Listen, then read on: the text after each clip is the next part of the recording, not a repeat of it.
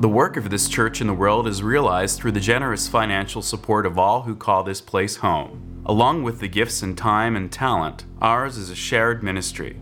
You have a role to play here. Church membership is open to all. For more information, go to uusf.org.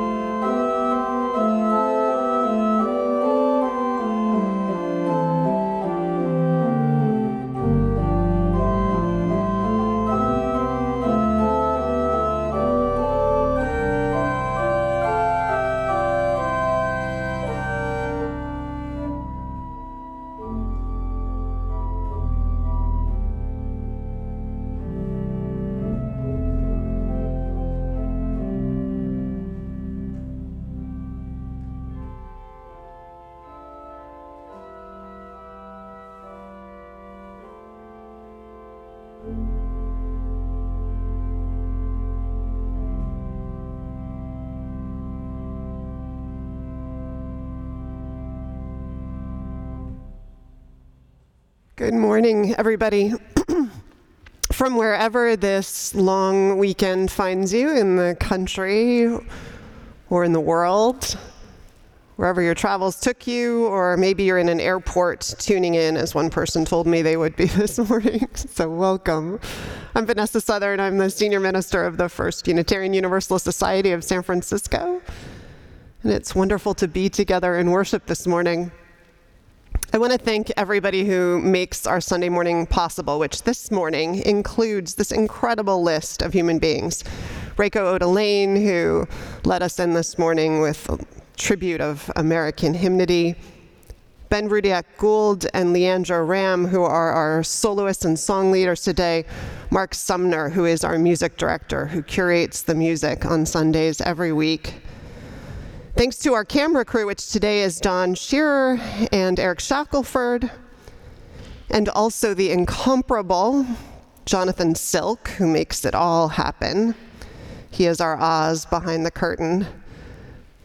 And Joe Chapeau, who's on chat. So if you're online with us, and you have any questions, Joe is a fantastic support to make sure you are included fully in worship this morning. Our Zoom coffee hour hosts, those who opened the building, like Dan Bernard and Thomas Brown and Remigio, the newest member of our staff here, Susie Bernahola, and also to Athena Papadakos, who did the gorgeous work of bringing the beauty of the season into the sanctuary.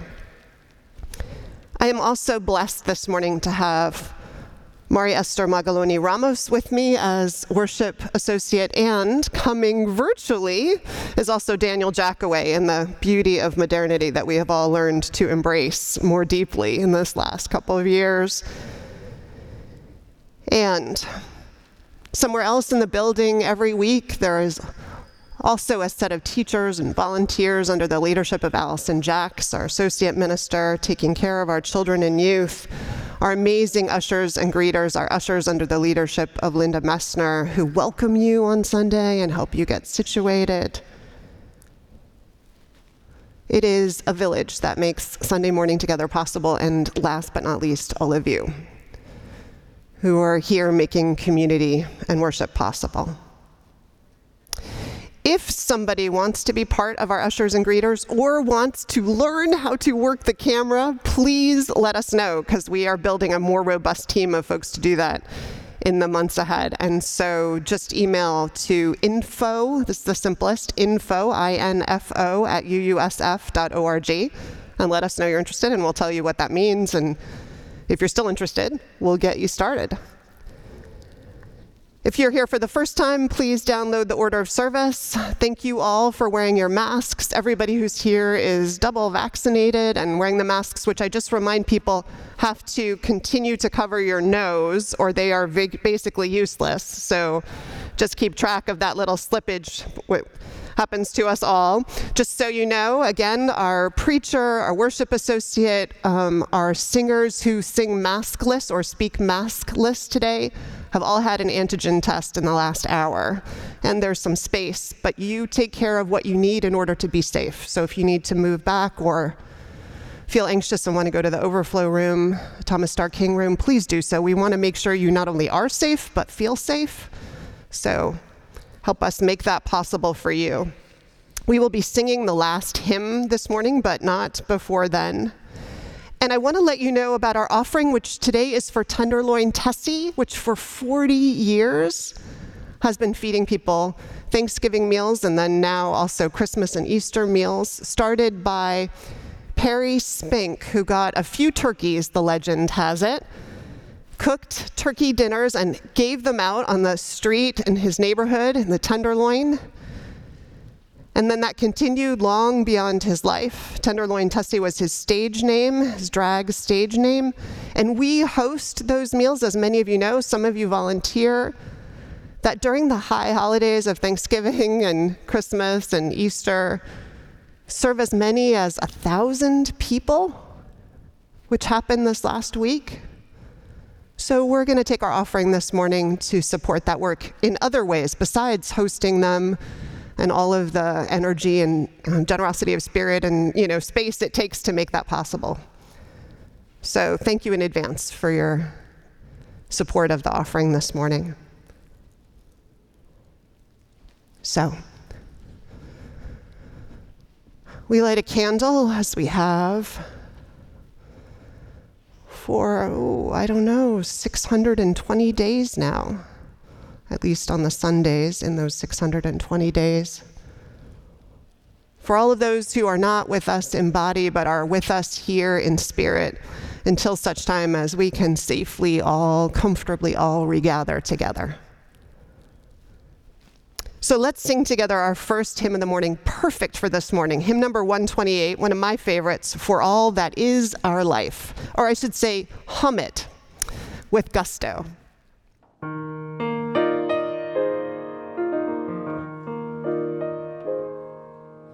For all that is our life, we sing our thanks and praise. For all life is a gift which we are called to use to build the common good and make our own days glad.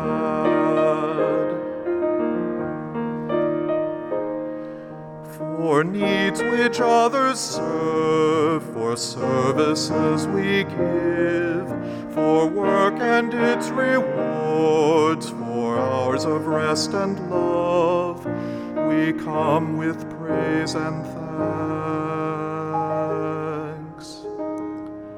For all that is our life. For we must bear, for failures, pain, and loss, for each new thing we learn, for fearful hours that pass, we come with praise and thanks. For all that is our life.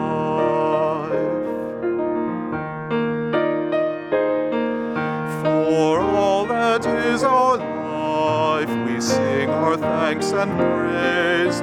For all life is a gift which we are called to use to build the common good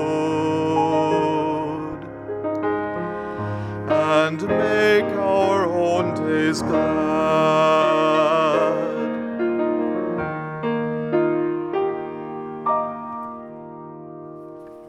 Join me in lighting the chalice. You can find the words in the order of service. We light this chalice for the light of truth, the warmth of love, and the fire of commitment. We light this symbol of our faith as we gather together.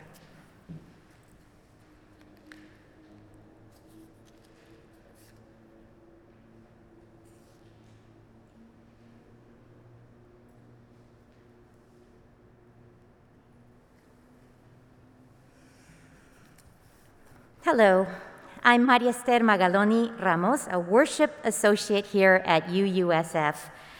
Thanks for joining us. You can follow along in the order of service, which is available in the description of this video and is emailed to everyone who receives our newsletter, which you can get by signing up through a link to our connection form that is in the order of service and in the video description. The order of service also lists upcoming events and links to opportunities to connect, including for our live stream folks, our Zoom coffee hour, which takes place after the service. Those who are with us in person can join a real coffee hour in our courtyard. We just ask that you keep your masks on when you aren't sipping your beverage.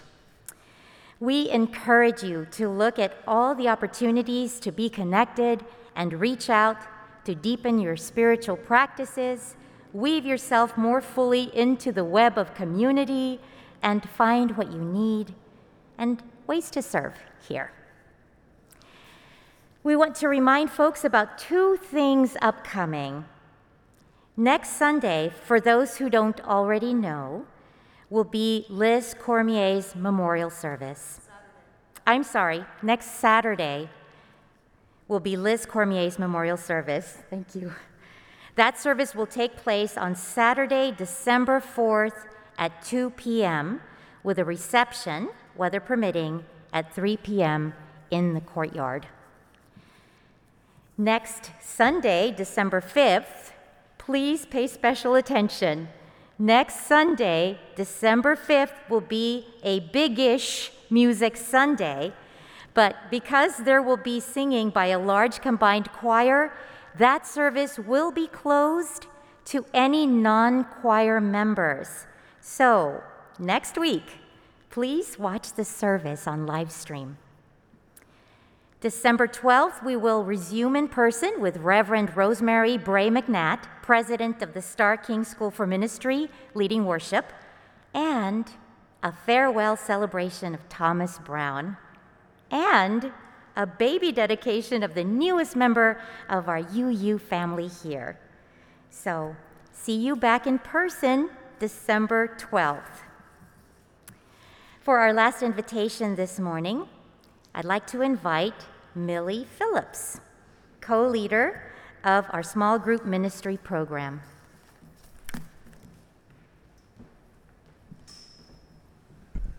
Thank you, Maria Esther and Vanessa. One of the greatest programs for building community in this congregation is our small group ministry program. For, well, I know a lot of you out there, you're here pres- present today, have been in this program. I see many familiar faces of participants. But if you haven't been in small group ministry, we encourage you to sign up now because we're accepting applications to have people join our existing groups in January. So we have slots for people to join in January. Greg Biggs, who's co chair with me of the small group ministry program, will be out in the hallway after the service with sign up forms, or you can sign up online on, on the church website. And these groups meet for both in person and online, and, and they will continue to meet both in person and online because quite a few people have difficulty getting here in person. And having the new online small group ministry allows uh, more people to participate. So we, it's a wonderful program where you get to meet people and get to know individual members of the congregation on a much deeper way. The groups have seven to ten people usually and discuss a variety of spiritual topics. So we encourage you to sign up for this program. And I have to say, just speaking for myself, that I wouldn't be standing here today in the roles that I have now if I hadn't been part of small group ministry it started me on the journey that I am still on. Thank you.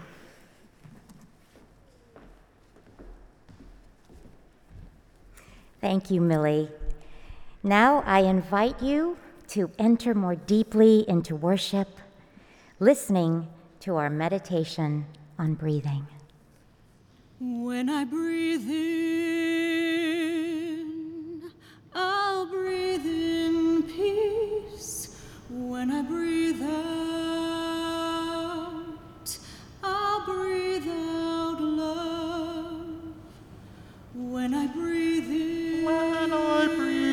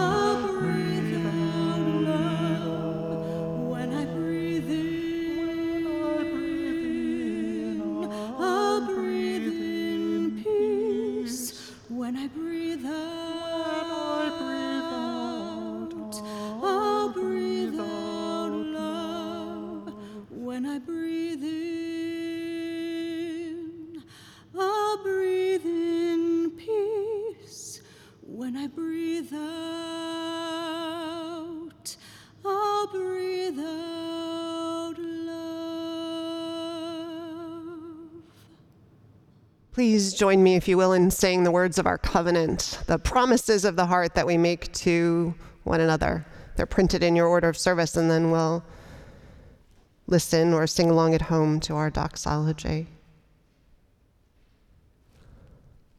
Love is the spirit of this church, and service is its prayer. This is our great covenant to dwell together in peace, to seek the truth in freedom, and to help one another.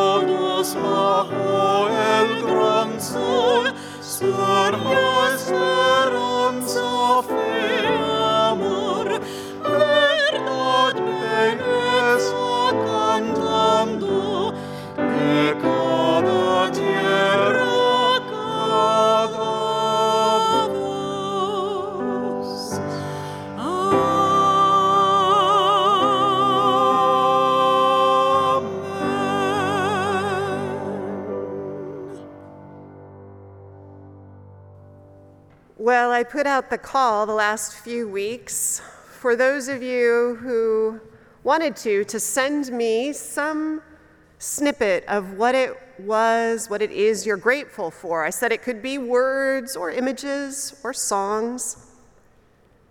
I got the first two, words and images, and the singers today have supplied some of the songs. And so we have today, without attribution, some of what you are grateful for. In one of the sharings, there's an image that goes with it. You'll see that at the top of the inside page of your order of service. If you would join me, I'll gesture at a moment in breaks between the sharing. Join me in the simple refrain We give thanks. For my visiting family, sister, and partner, my extended family and friends across this world, the consciousness of love that prevails when we allow it, knowing we have the choice to work for it, and knowing whatever name we give a higher power can be correct. We give thanks. So grateful for this community with whom I get to think about the hard and essential questions of what it means to be human and live a good life. Grateful for Allison Jacks and all the ways she's worked to bring families back to church. Grateful for nature, especially Glen Canyon, which reminds me how little control we have over this earth. Grateful for the hummingbirds who are ceaseless in their movement to make the world such a beautiful place. Grateful to Real Dimple for introducing me to the cranberry fig compote about eight years ago, which now tastes like Thanksgiving to me. Grateful to you for asking this question that prompted me to really think about my gratitude. Love you. We give We give thanks. I am thankful for modern medicine, Zoom, meditation, outdoor swimming, community, fiddle tunes, in harmony. We, We give give thanks. I'm grateful for the beautiful place I live and the time to paint it. I would not have been able to do so as much without financial support provided by my dear, now 94 year old father. I'm grateful for creative time, this glorious earth, and loved ones. Cheers. We, give thanks. Give thanks. Despite the pain of the lockdown, the tragic losses of friends and family, the pain inflicted on my family in the form of strife and youth lost, I have a lot to be thankful for. And a thing that I am most grateful for is being able to be back together in worship. The ability to be together in community, hug those willing, and talk to everyone is something in my life that I have missed way, way too much. To have it back lets me believe that things are getting back to normal, no matter how slowly. For that, I am grateful. We, We give thanks. I am grateful for all the beauty in our world.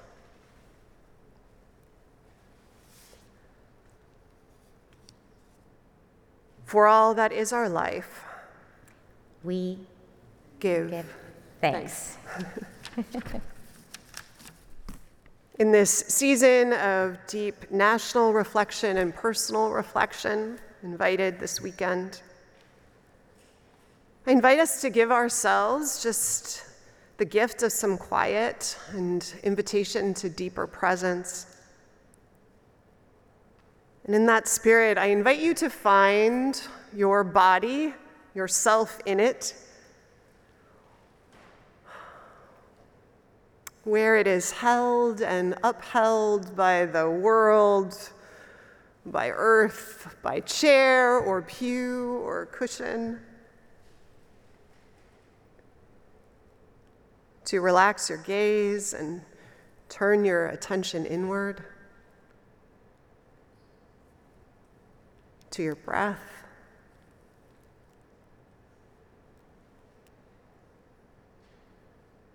To breathe in peace.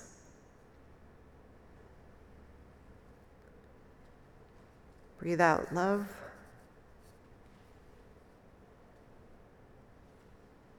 Breathe in. Breathe out.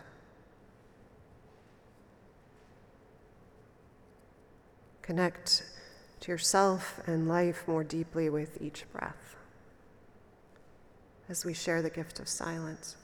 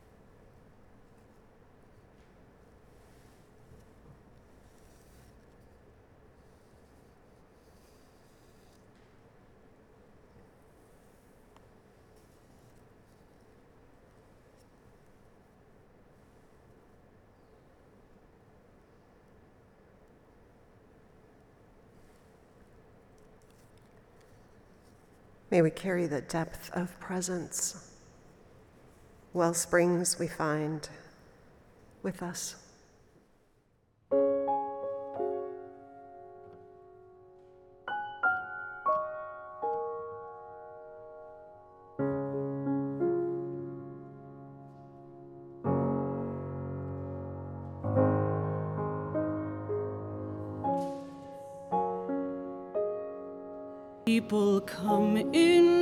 Lives for a reason, bringing something we must learn, and we are led to those who help us most to grow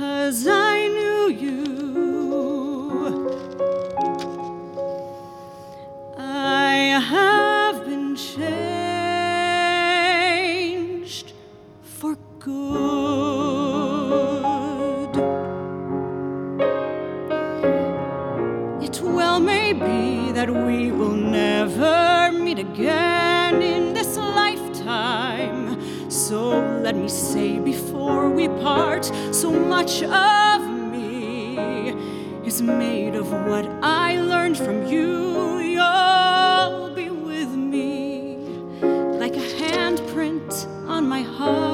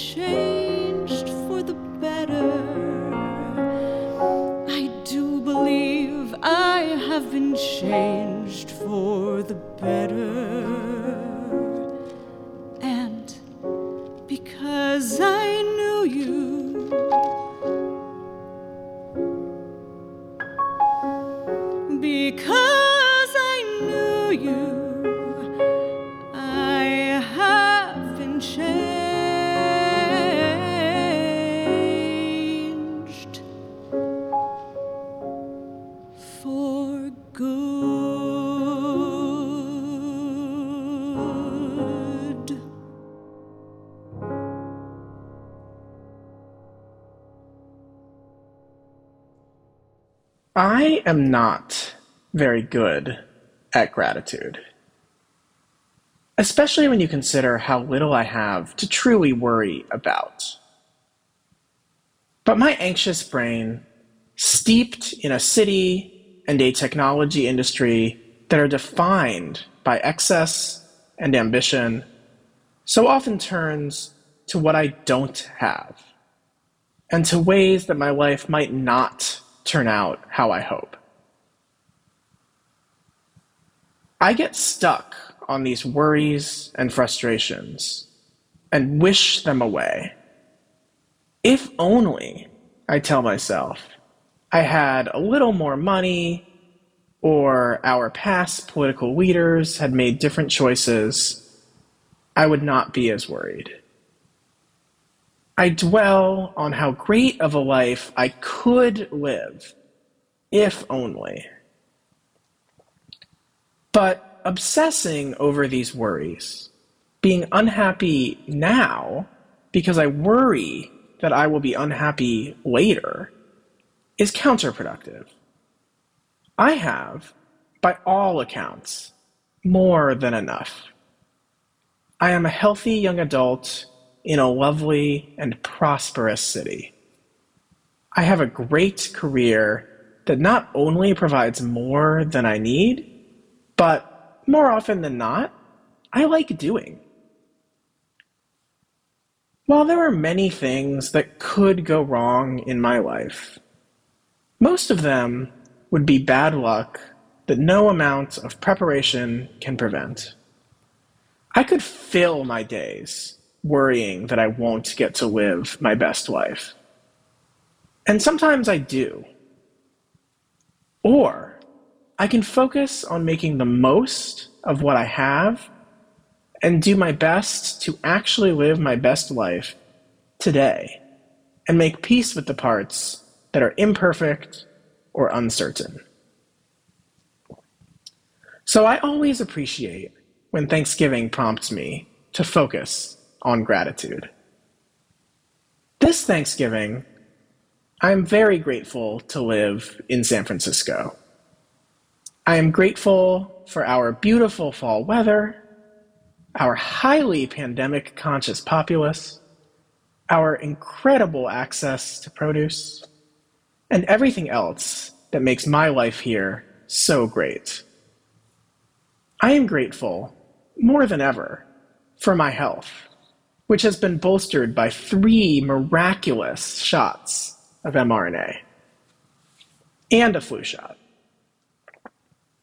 I am grateful for my family, near and far, my friends, and my communities, including UUSF. And I am grateful that I am blessed with the makings of a great life as long as I stay mindful of my fortune and make the most of it.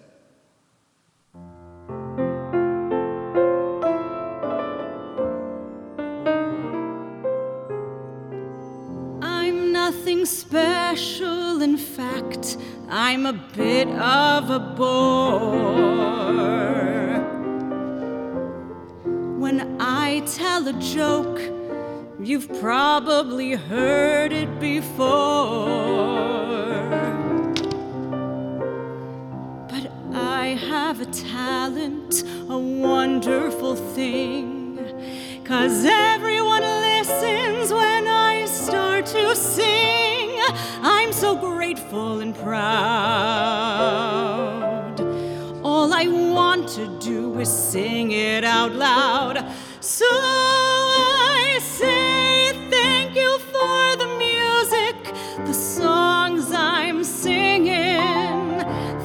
Thanks for all the joy they're bringing. Who can live without it? I ask in all honesty. What would life be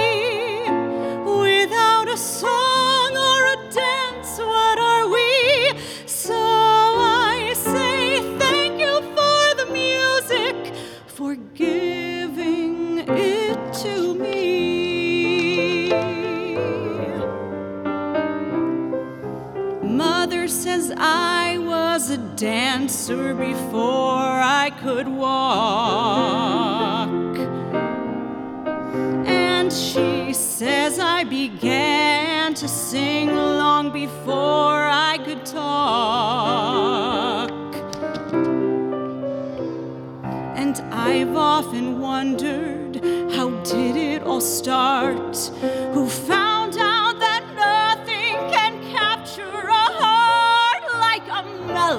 Can.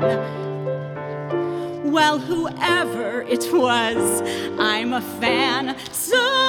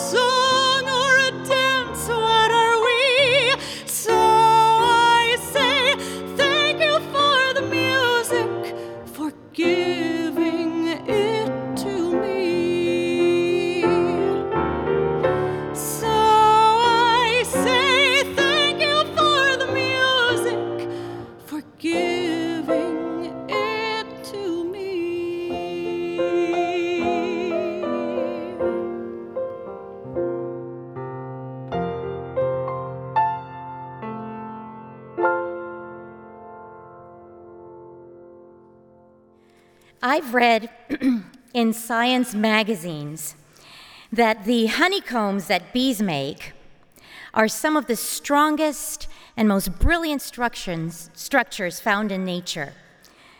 The hexagonal shape of the honeycomb cells makes the hives expandable and structurally durable and makes it able to hold a lot of weight without being crushed. The best part is that the bees don't even have to think about building the hexagons. Their shape comes about naturally from the heat that the bees generate as they buzz about working and dancing and making sweet, nourishing honey.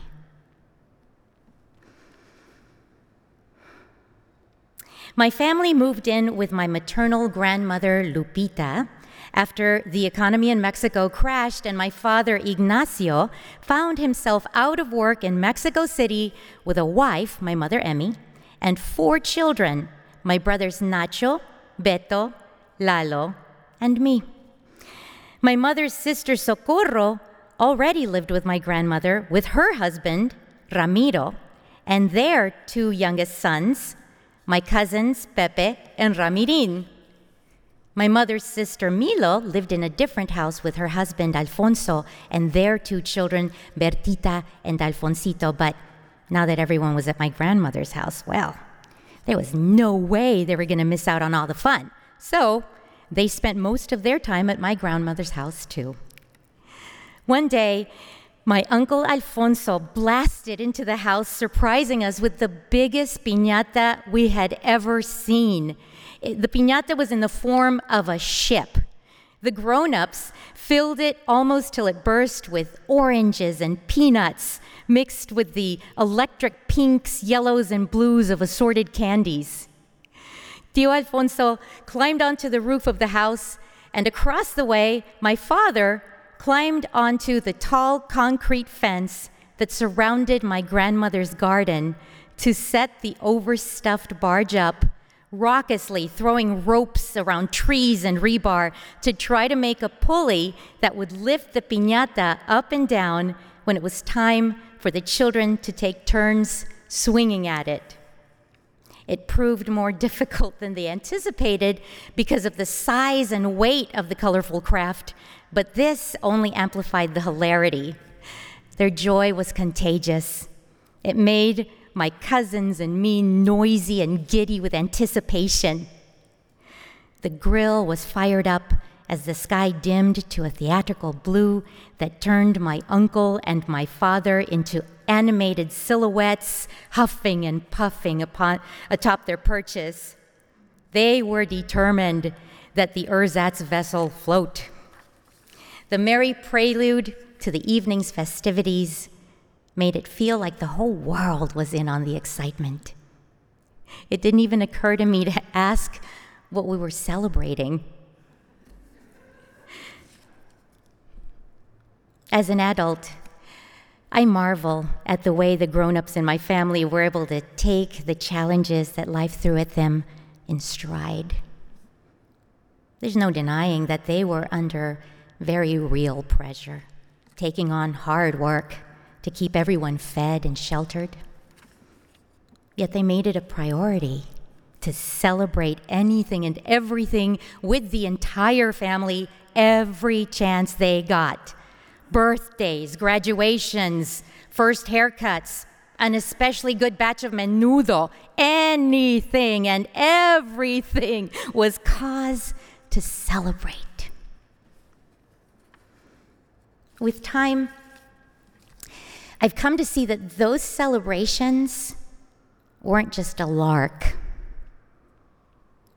they were a skill, a craft, an art passed from generation to generation, marked by my family's unique idiosyncrasies and shaped by our larger cultural traditions. There was nothing frivolous about them. In fact, I realize now that they were essential. The celebrations were not a distraction during times of duress. We were resilient because they made our lives beautiful.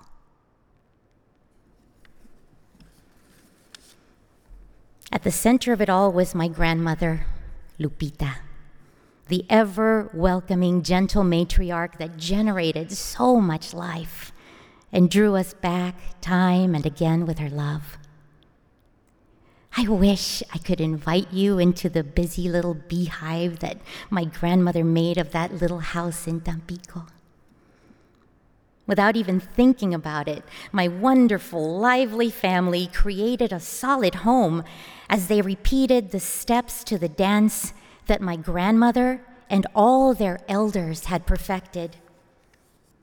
It's a dance that springs from the exuberant rhythm of heartbeats past, present, and future.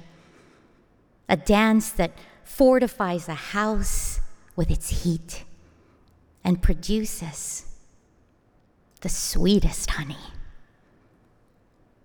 It's the dance of gratitude. Thank you, my beautiful familia, for teaching me the sweetest dance. Gracias especialmente a ti, abuelita, por darnos una vida de alegría. Thank you, abuelita, for making space, for always keeping the door open to welcome all your little bees home. For our next song, we have a change. Even in a time that's so full of loss, the news of Stephen Sondheim's passing feels like a unique punch to the heart, which is appropriate, given that's how his music would often affect the listener. What do you say when an ocean goes away or when a mountain disappears? Sondheim was the elemental and irreplaceable part of many creators' careers and even their understanding of art and life. The numerous tributes of the past two days are all evidence of that. One such admirer, our music director wanted to pay tribute and express his gratitude with a song he, as a bass, could vocally attempt and learned 51 years ago. In his words, Sondheim helped carve a place in a world for someone who lived a bit of a curious, conflicted life growing up. A world I could possibly even thrive in. I don't really have the words, but Stephen would have.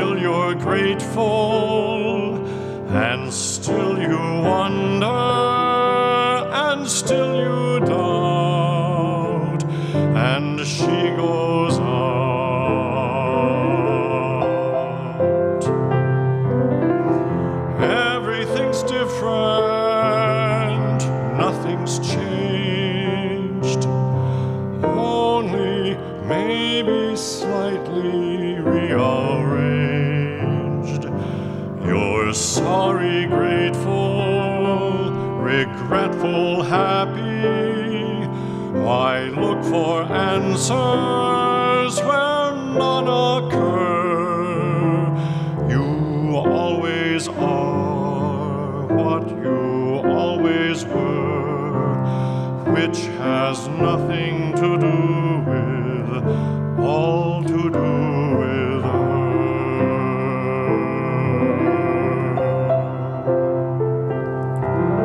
You're always sorry, you're always grateful. You hold her thinking,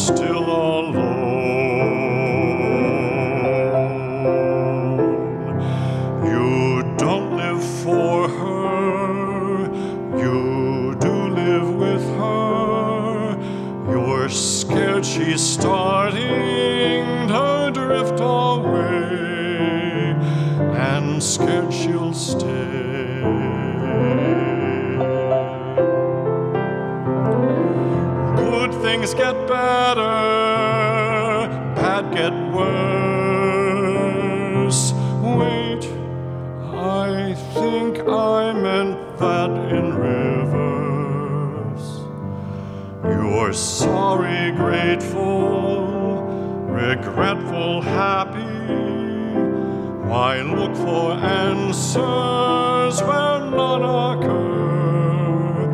You always are what you always were, which has nothing to do with, all to do with her.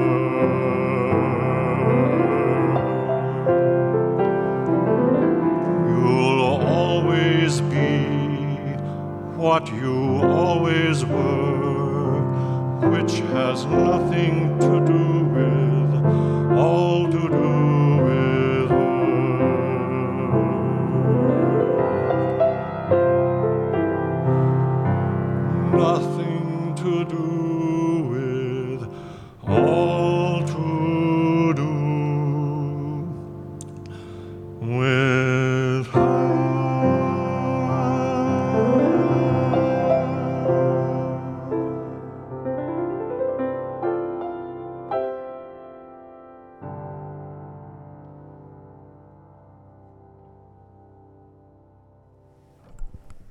Holidays get layered, don't they? I've always liked Thanksgiving, all of the founding myth, struggle aside. Mostly because it just felt like Sabbath writ large. How you got two days off, and then still the weekend was just starting. And having been a city dweller, cities don't get quiet very often. A snowstorm, a blizzard in New York, or a long weekend. Everybody commanded to be closed, although now only for a day. and how you could choose to spend it with some good friends or just duck and cover and be in your own company. And really, the only obligation of this last weekend was that you eat something good. And Tenderloin Tessie, well, they provided 800 opportunities for that. And really, the biggest necessity of the midday was to nap. All this spaciousness and what comes in. Plus, it had this lovely backdrop to gratitude, to asking us to think of what we were grateful for. Years ago, when I was training for ministry, I was told that in church, but I think it holds in a lot of places, actually, maybe everywhere, it should, that there were only two things, if you were a leader, lay or ordained, that you were allowed to really say, and they were please and thank you. It was this reminder that in our shared life, all generative life, all life giving life together works really on generosity of self and gratitude, and how these things, how they start to fold in on each other, and it becomes this miraculous, magnificent, virtuous force once it gets rolling. It's one example, I think, of the alchemy of gratitude, this force in the human heart that can turn ordinary people and communities into wildly generative, joyful, bold places. Places that shoulds and woulds and musts and, and shame and all the other motivators and money they can't ever get to.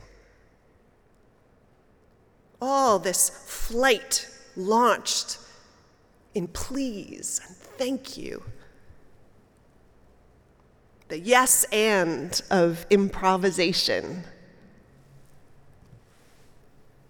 How it unleashes risk, laughter, and how it is something we can cultivate too, thank goodness. I'm grateful for that.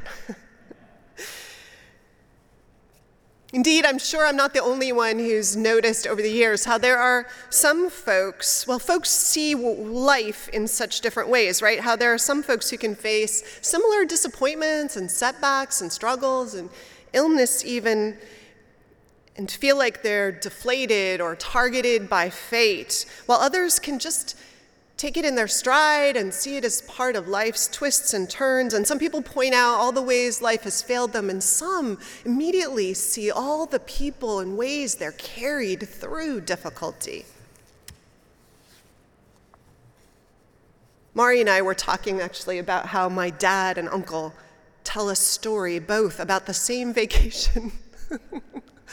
Ooh, but you wouldn't know they were on the same vacation. Now, mind you, I'm not saying that you and I were not allowed to grieve and we're not allowed to name when hard things happen just how hard it can feel. I think that would be denying a piece of the truth. I think that's burying or dismissing real emotions. I don't think that's healthy. But to be able to see the things that come at us, the hardships, as more than hardship, that's the heart for me of trying to find and center in a gratitude practice, in a lens to see the world that feels so much more powerful. Appreciative inquiry, they call it in institutional life, to see what's strong and good and try and build on that. And then there was this week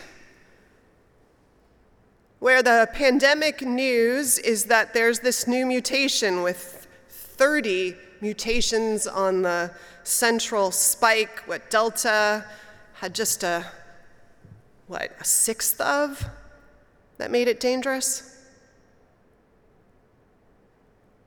And then last week's disappointing acquittal of the white terrorists' attack on a crowd of people and even though this week we saw justice, I have to say it just recalled me to the news coverage, the layers of carnage, this, this beautiful man with his gorgeous smile, 25 years old.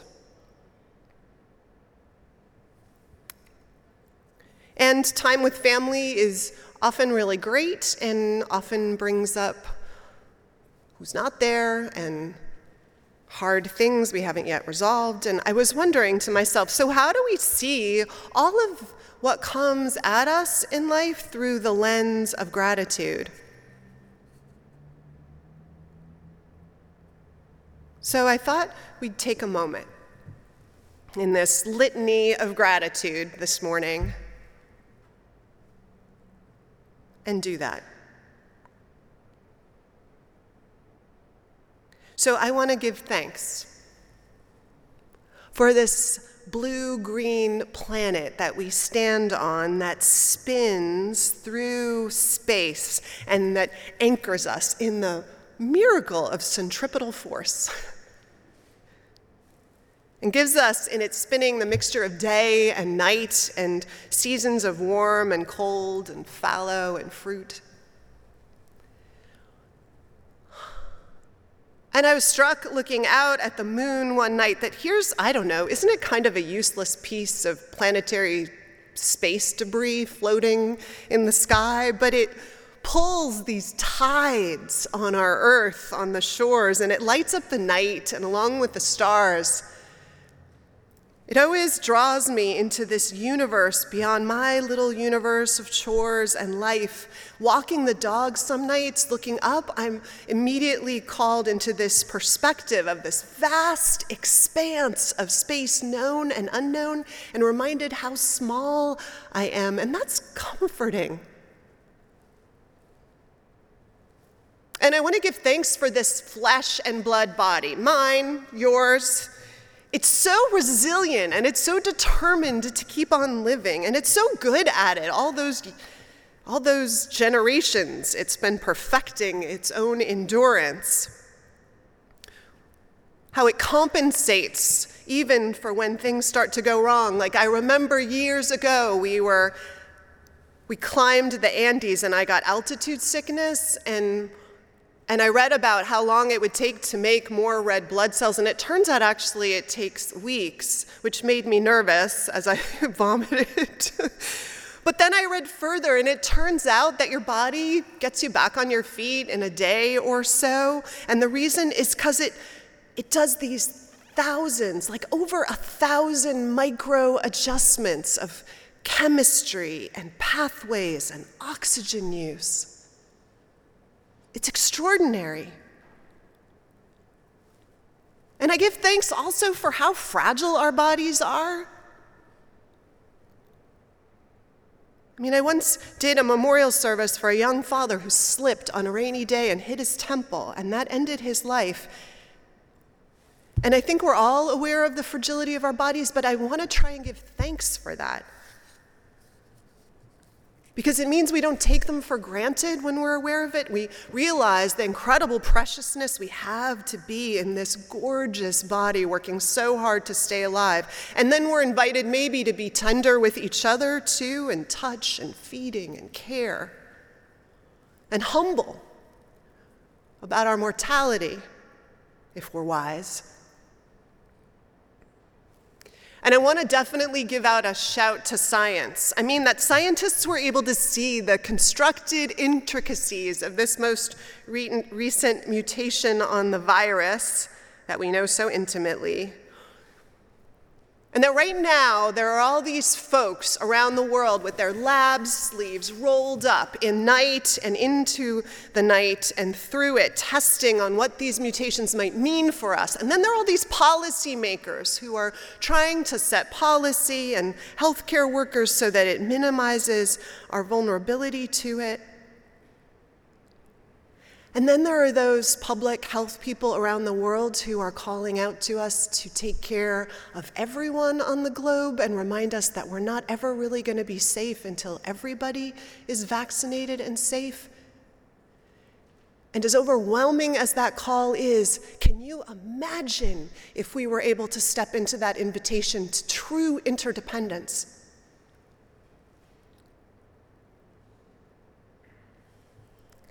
And for family and friends and for community, I'm super, super grateful. And I know in Thanksgiving, there's two sides often to the coin of family, and so I want to first say that I'm super grateful, and I hope you are too, for all the treasure that your families have handed on to you, right? All the wisdom that they passed on, all the coping mechanisms, all the love, all the courage, all the generosity, all the times they made you feel safe and loved. A lot gets handed to us. And there are often also some hard or hurtful patterns that get handed on too, and I want to give thanks for those. Like there's always some unfinished business of past generations that we're handed and asked to work through as part of this larger ancestral work of healing and wholeness and that we're given some of it to do and can play a part in the work of human healing?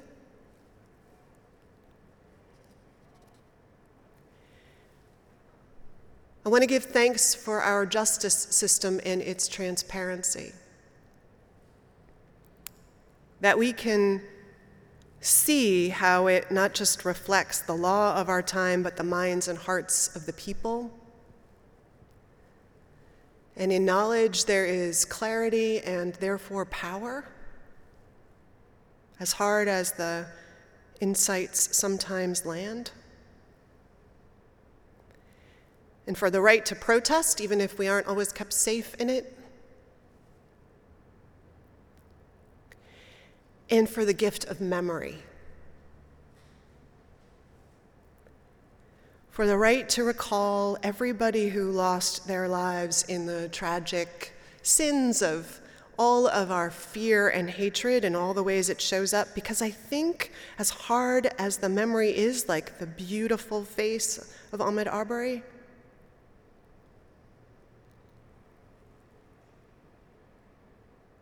I think it calls us to the inescapable urgency to finish the work, which, if we forgot, we could neglect and at great cost.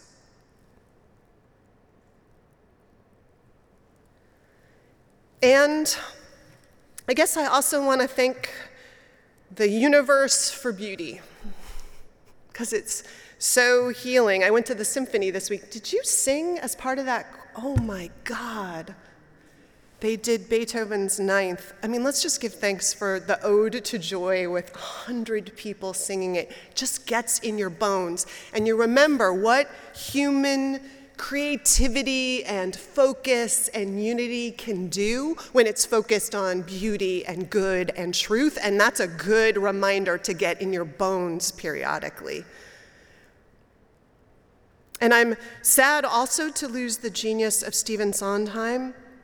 But I'm really grateful for all he and all other artists leave behind, right? These strains that live on us, that get called out in a moment. I don't know about you, but I, I find myself singing lines from Sondheim. Like when I have a moment of anticipation, I'll sometimes find myself singing, much to the embarrassment of my loved ones Something's coming, something good or in moments of uncertainty, quietly to myself sometimes, there's a place for us. Even if I don't see it, or how he reminds us no one is alone. No one is alone. He showed us things, many beautiful things, that we never thought to explore. For all of this this week, for all of it, I give thanks. Ways it steers, the ways it anchors. A life of please and thank yous, practice gratitude over time does, does this thing to us. It alters our perspective, which is to say, it changes not only how we see the world, but maybe also what we see. And the world isn't changed in that moment, but we are. Focused, I think, on what we can do and what we have done and who we can be and all the possibilities, which is great. It's a great way to face any day or week, and particularly all the hard chapters of life. So I'm grateful for all of you also. May gratitude lift us always, and may it sweeten and inspire the places between us. Amen. For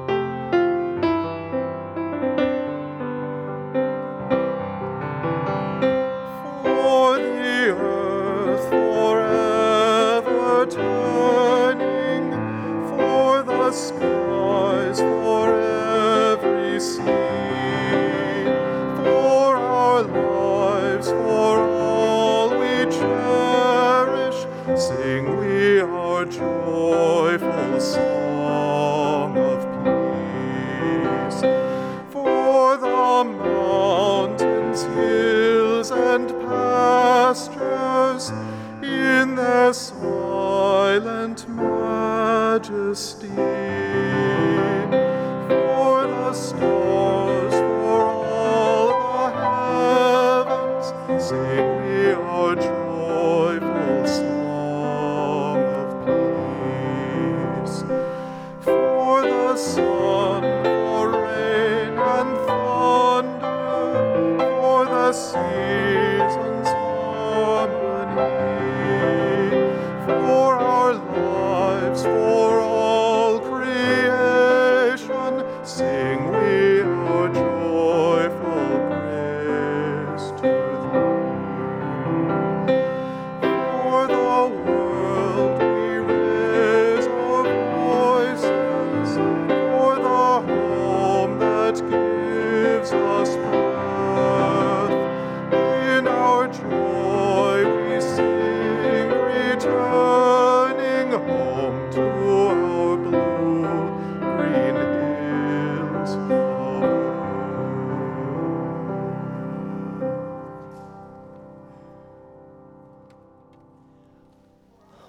that is our life, we come in thanks and praise.